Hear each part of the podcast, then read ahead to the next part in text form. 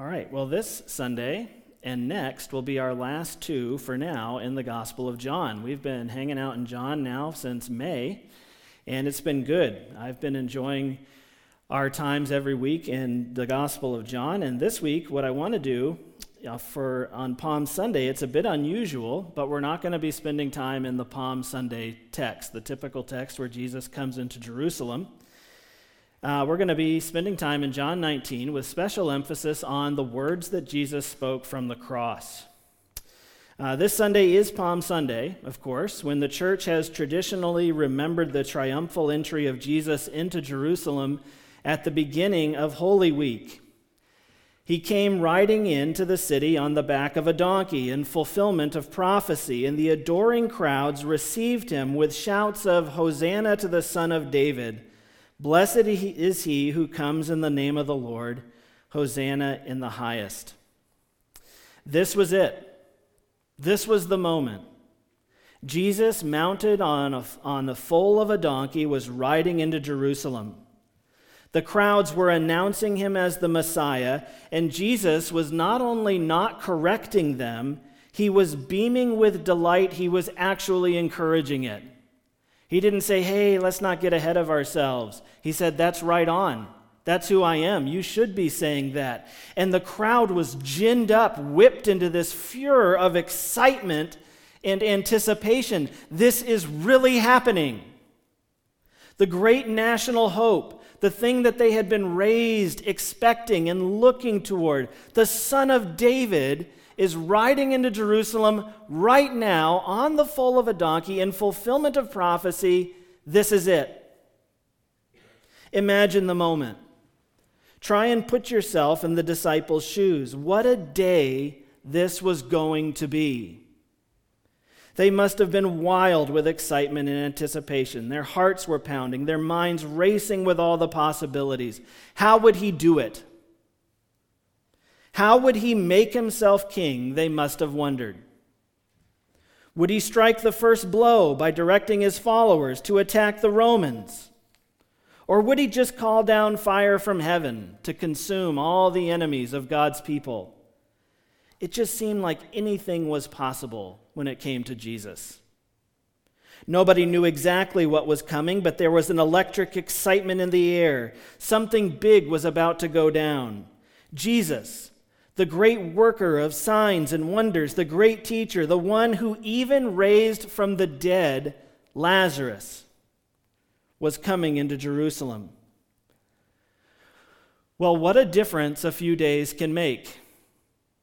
On the Sunday before being crucified, Jesus entered Jerusalem a hero, the great hope of the people, and on Friday, he would leave the city condemned, rejected, and despised. He had entered Jerusalem being carried on the back of a young donkey, but he would exit the city just a few days later under his own power and carrying a cross on his back. On Sunday, they cheered for the fact that Jesus had called Lazarus alive out of a tomb, and on Friday, they cheered as he was killed and placed into one. On Sunday, they had excitedly declared him to be their king. And on Friday, they sought to kill him, and on the basis of what charge? That he said he was their king. Before the week was out, Jesus the Messiah would wear a crown. But in a grotesque, cartoonish fashion, it would be a crown fashioned from that symbol of the fall, thorns. He would be declared publicly as king, but the placard saying so would be hammered into the rough, blood-stained wood of the cross on which he was likewise fastened. The New Testament presents a startling paradox of Jesus proclaiming the kingdom of God throughout his life and then dying a criminal's death on a cross. And these two ideas were just as irreconcilable to the minds of most people at that time as they are inseparable to our minds today. We have the benefit of looking back on this event with all the advantages of a New Testament people. We understand the significance and meaning of the cross, But at the time, to the eyes of the people who first witnessed it, these, this was an irreconcilable paradox. He said he's the Messiah, but he's hung up on the cross like a common criminal. It can't be. What we now know, but which was not clear to the people who actually witnessed the crucifixion, is that the kingdom is the ultimate goal of the cross, and the cross is the means by which the kingdom comes. Without the cross, there would be no kingdom.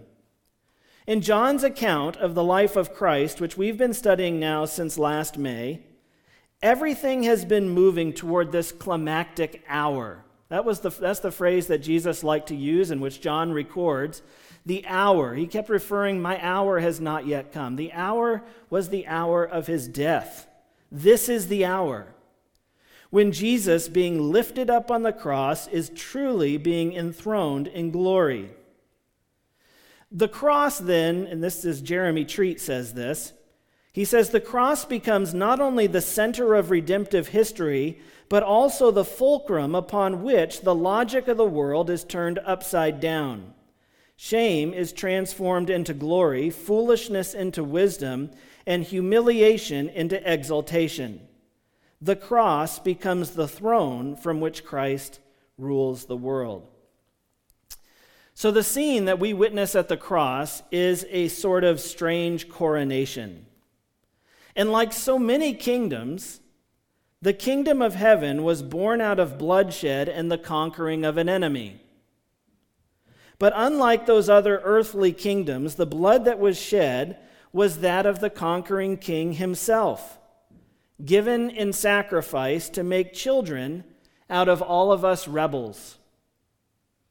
And one of the things I find endlessly fascinating about this strange coronation scene this glorious beginning that looked for all the world to the eyes that first witnessed like an ignominious end.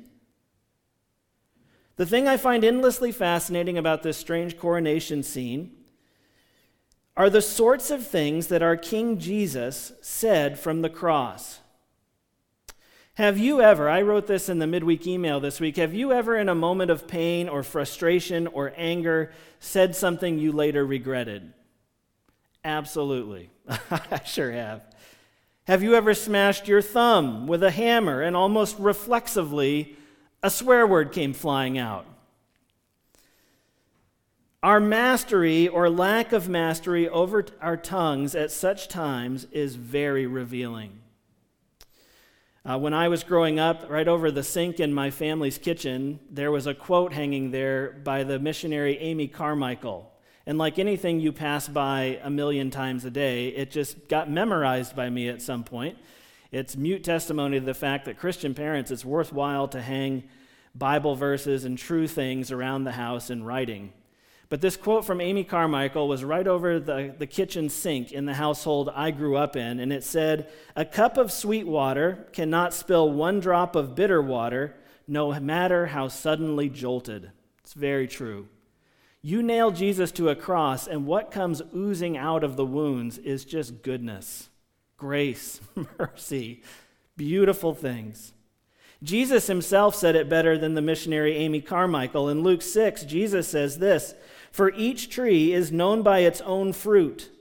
Indeed, people do not gather figs from thorn bushes or grapes from brambles.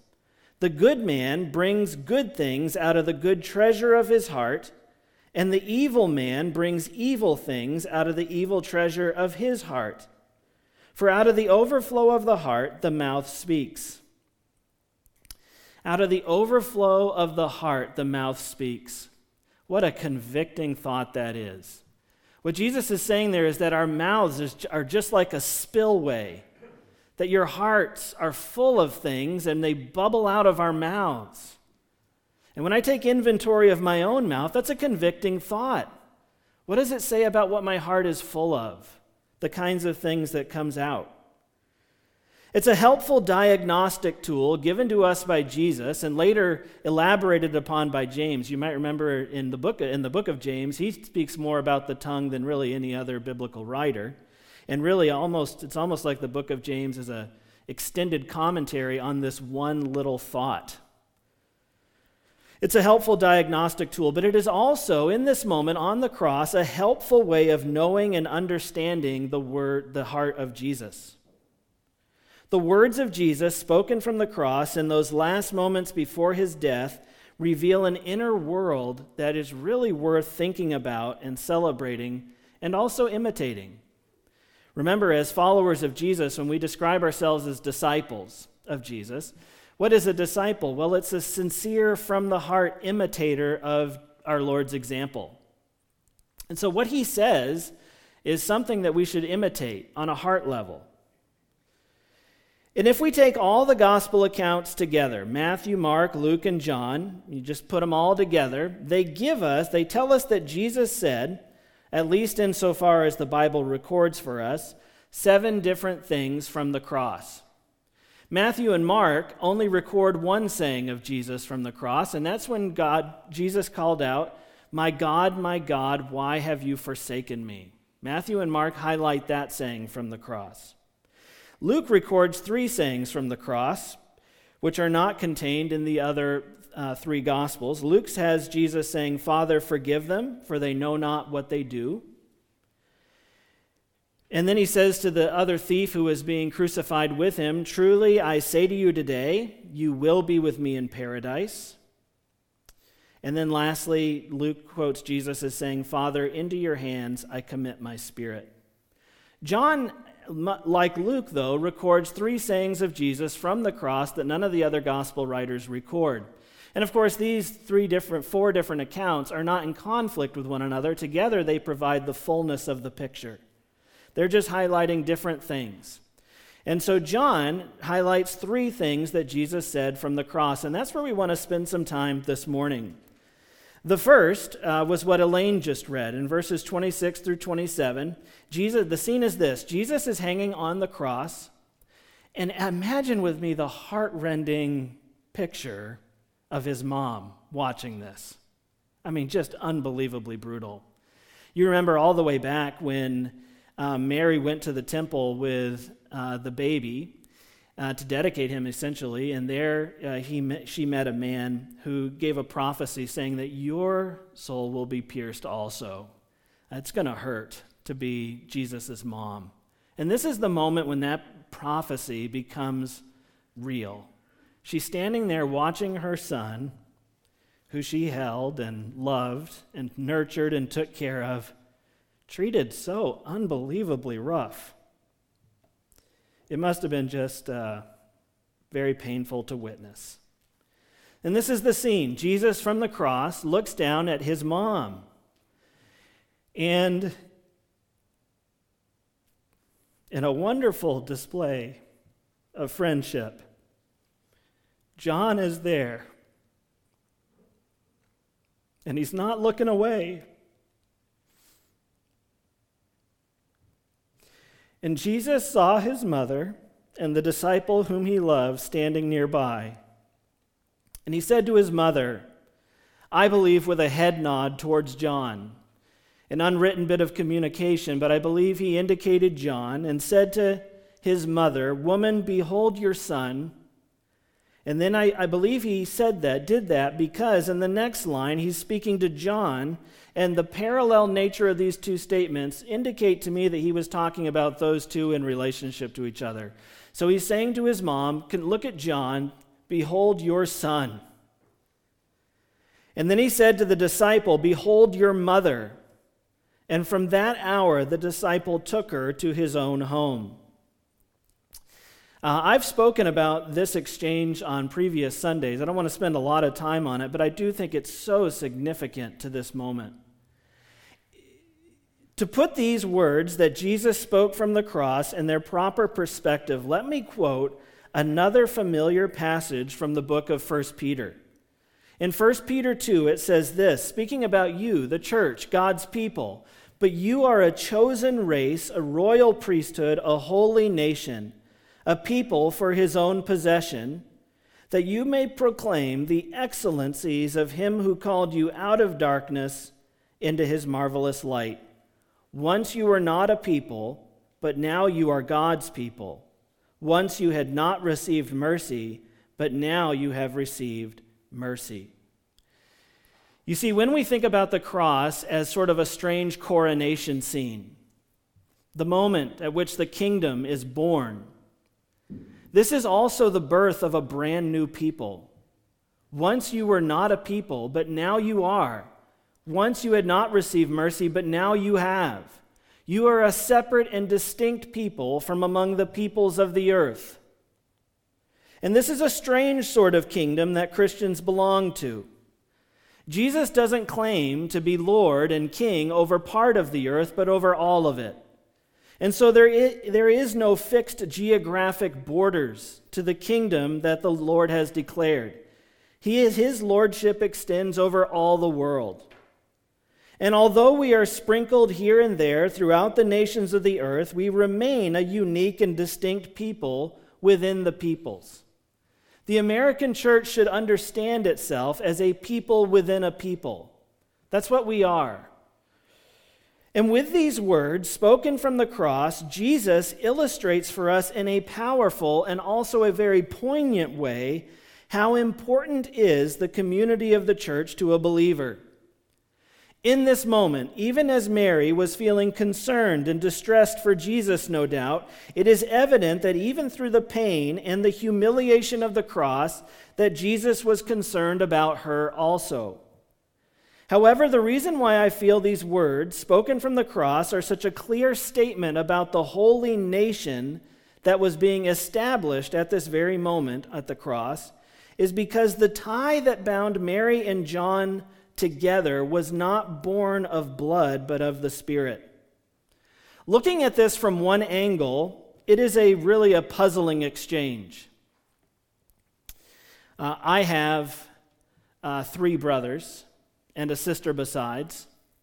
And I just imagine if one of my brothers was being crucified and I was there witnessing this awful thing, and my brother looked down from the cross and said to my mother, Woman, behold your son. And he directed her attention to a, a man that was not one of her sons, somebody who was not blood related. And hey, there's a bunch of us right here who are actually her sons. And then he says to that man who was not one of her natural sons, This is your mother. I mean, this is really a scandalous moment if you think about it from a certain angle as far as the family politics involved. It's a strange thing. According to Matthew 13, Mark 6, and other passages, Mary, uh, Mark 3 being another one, Mary had a number of other children, including four other sons besides Jesus. John, the beloved disciple, is in no way a relative. And so this would have landed as very strange in that culture and maybe even offensive to her other sons. It's their responsibility as her sons to provide care for him, for her. And it's not as if Jesus, up till this moment, had been providing a place for Mary to stay. In Matthew 8, it says, Foxes have dens, birds have nests, but the Son of Man has no place to lay his head. Jesus was essentially homeless. And until a couple of years ago, I always thought of this exchange as kind of a last minute housekeeping item. As though from the cross, Jesus is making arrangements for Mary's housing and support going forward after he is gone because he had been doing that. But that seems unlikely because it doesn't appear that he had been providing those things for Mary before his death. But again, more than just strange, it may have been even offensive to Mary's other sons.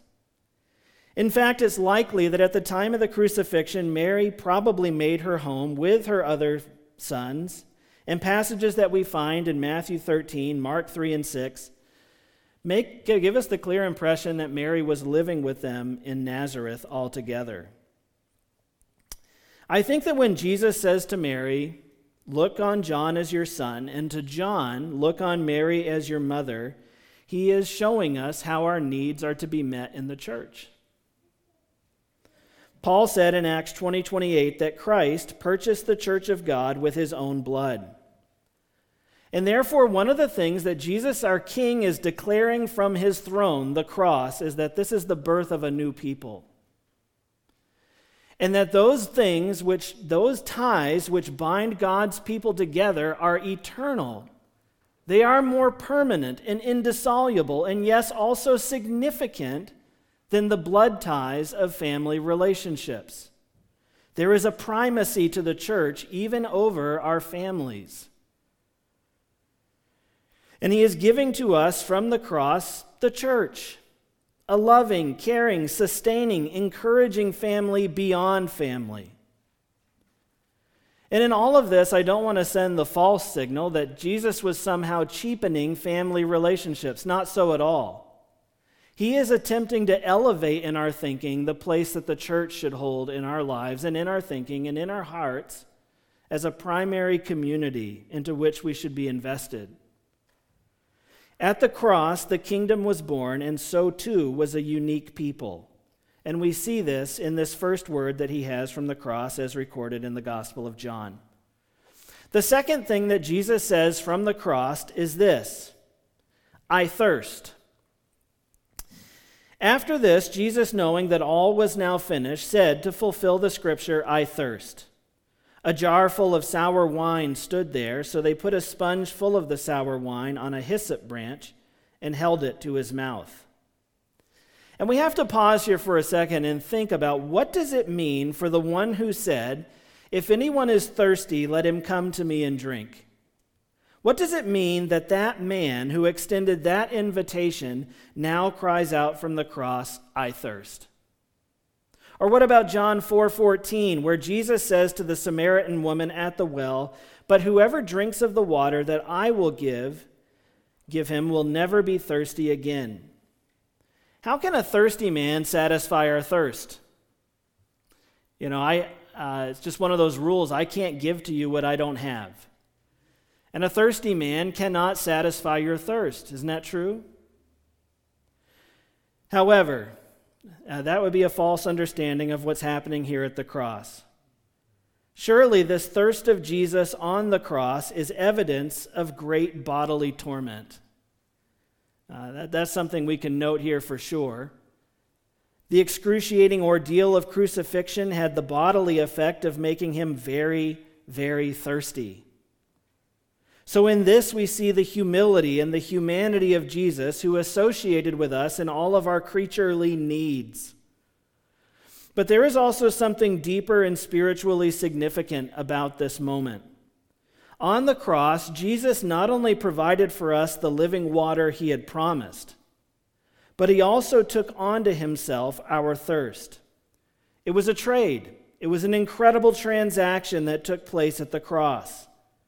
He satisfied the deep thirst of human souls while simultaneously taking on to himself a thirsty anguish of soul.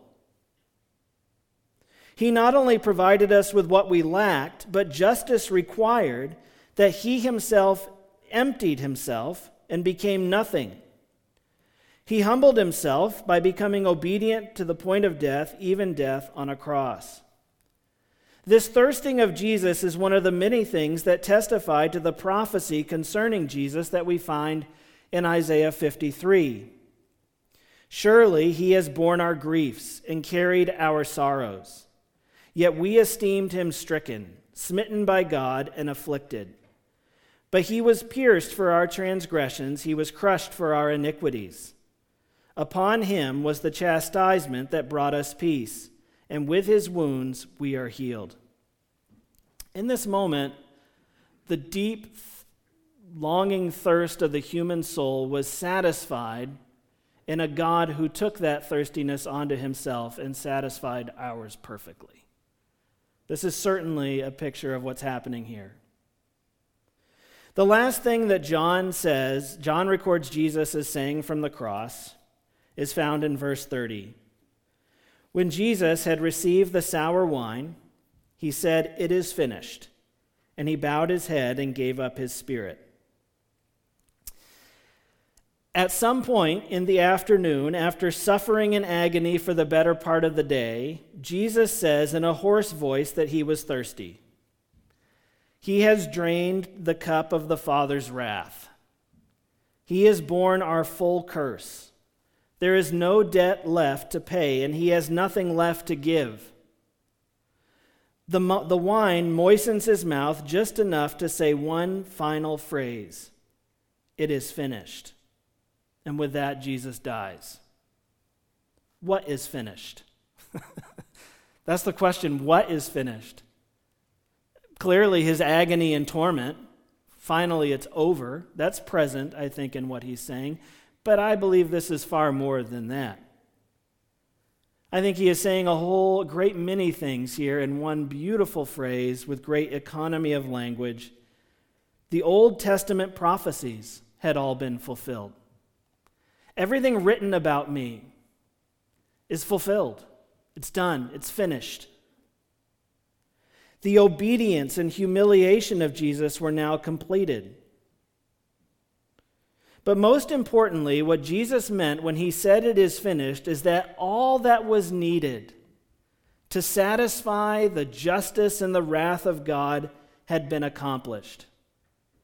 Jesus said, It is finished. Not, I've done my part, now you do yours. He said, It's done. The Christian hope is not that we might earn from God something but that it is finished. And this is a very important thing for us to know and understand about what Jesus accomplished at the cross. And I'm aware as I'm saying this that many of you have been sitting in a pew as a thoughtful Christian for a great many years. And I may be repeating a truth that you have heard literally thousands of times. And I don't like to be pedantic or repetitious or bore you. But this is such a key and important truth that it bears repeating, and that really still thrills me to hear it. That as a Christian, what is needed is not for you to become a better person. You cannot, through works, satisfy the righteous demands of God. When we come before the throne of judgment, God will not say, you were basically good, so I'm going to let you in. That's not how it's going to work. The Bible says that while we were yet sinners, Christ died for us. It says, For all have sinned and fallen short of the glory of God, and that the wages of sin is death. All have sinned and fallen short of the glory of God. The wages of sinning is death. But the free gift of God is eternal life in Christ Jesus our Lord. Christians are not a people who believe themselves better than others. We are full of a humble awareness that we do not deserve what has been given to us. It's a gift. I am not a Christian because I'm one of the good ones. I am a Christian because Jesus was perfect and because it's finished. I have no resume of good works by which I can draw before the throne of God and say, See, I deserve entry into your grace. I've earned it. When I draw, I mean, what Paul said in Galatians 6 is, May I never boast except in the cross of our Lord Jesus Christ. That's the only thing I can lean on. It's the only thing I can, I can bring before God and say, This, this is why I have standing. This is why I should be shown grace, because I've put my trust and my faith in the perfect one, not in the idea that I'm good. Uh, this is a, a, a thought that is common to human beings all over the world, and it's really, I think, the defining difference of Christianity from other religions. I talked a bit about that last Sunday. Uh, is this just this idea of grace? And the it is finished is just three of the most beautiful words for somebody who finally comes to a place of understanding what that means. That the only thing I bring to God when I become a Christian is my need. That's it. And I lay my whole weight on this idea of it being finished, that Jesus' finished work on the cross is sufficient.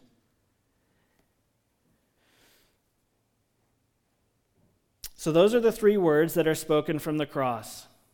We see his declaration of a new people. We see his association with us as he took on the full wrath and curse which by rights should have been poured out on us. And in the end, we see that that is not the beginning of our journey towards God, it is the accomplishment of it. We are saved because it is finished. And there is no more work for us to do as far as earning from God anything. It's satisfied. So, those are the three words spoken from the cross. And then he died. And that's where we leave it for now. he died and went into the grave. It's dark, it's miserable. And uh, then came Resurrection Sunday. And that's where we're going to pick it up next. We're going to finish up our story through the Gospel of John. I'm so grateful that the story of Jesus does not end right there. There'd be enough to celebrate in it, I suppose, but if this is where it ended, uh, it would not be a very hopeful story. Because in the death of resurrection, we see the death of our old self, but in the resurrection of Jesus, we see the resurrection of our new self. And that is the fullness of what it is to, of the fullness of the Christian hope. And so this is half of it. so come back next week on Easter Resurrection Sunday. We'll be talking about the resurrection of Jesus and all that that means for us as believers. Uh, let me pray. Dear Heavenly Father, I think of Mary and John standing there by the cross, uh, just confused, hurting, but not walking away, God, looking, uh, staring with both eyes into the ugliness of it all. And Father, you have shown us that apart from Christ, we have nothing to commend ourselves to you. The sinful details of our lives, God, are ugly to look at. But God, when we look at the cross, we see a clear evidence that you are not just a righteous God. You are that, but you are not just that. You are also a God of great love, grace, and mercy. And God, in order to remain perfect in your attributes, perfectly who you are, without compromising any part of yourself. The cross was necessary. And Father, we know as in this moment that we are a special people. Not special in the sense that we are special, but special in the sense that we are set apart and unique. God, we know that there is nothing particularly wonderful about us, but that we are in relationship with a wonderful God. That's the wonderful thing about the church. And Father, I just pray, Lord, as we go out from here, that we would make real Jesus' wishes for us that were expressed in the high priestly prayer that we studied a few weeks ago.